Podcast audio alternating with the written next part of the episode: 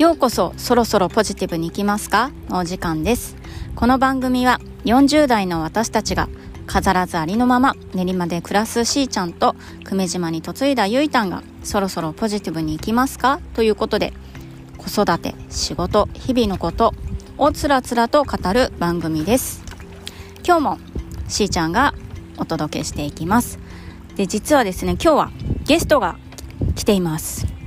じゃあちょっとゲストに話してもらいます。たっくんです。はい。えっ、ー、と、我が息子、小3の小学校3年生のたっくんも今日は一緒にお届けしていきます。今日はですね、実は私たちはどこに来ているかというと、ちょっとこの音が聞こえますでしょうか？はい。川の音が聞こえてますかね？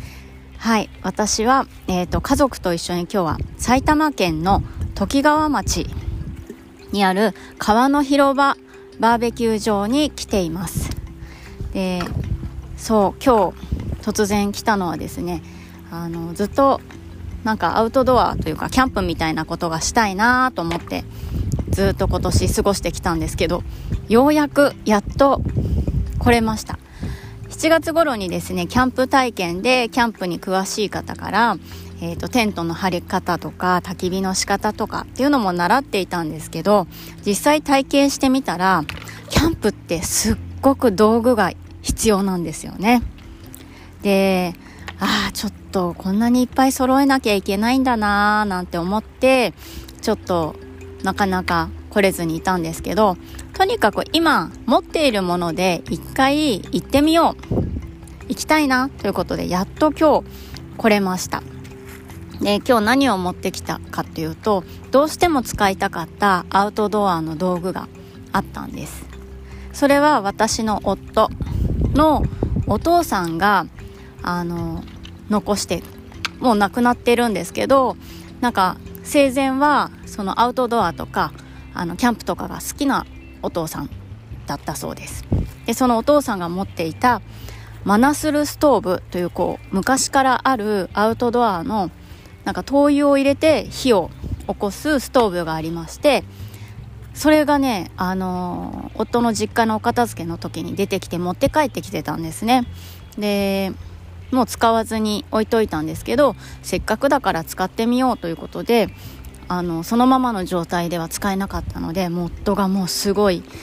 磨きまくって、えー、あそう磨くっていうのはすごいタンクみたいな丸っこい形をしたものなのでそれを汚れを落として磨いてあとそのあるそのストーブのメンテをしてくれる会社を探し出してね、火を扱うものなのでなんか事故が起きても怖いなと思ったのでメンテナンスに出してでようやくあの治って戻ってきたので今日川のそばで火を起こしてそのストーブを使ってみんなで袋ラーメンを食べることができました。あのね家のコンロで作る袋ラーメンも美味しいんですけどやっぱり外でお日様の下川の音を聞きながら食べるラーメンは本当に美味しかったです。あもうなんか生きててよかった くらいなんかこう幸せな気持ちでなんかラーメンを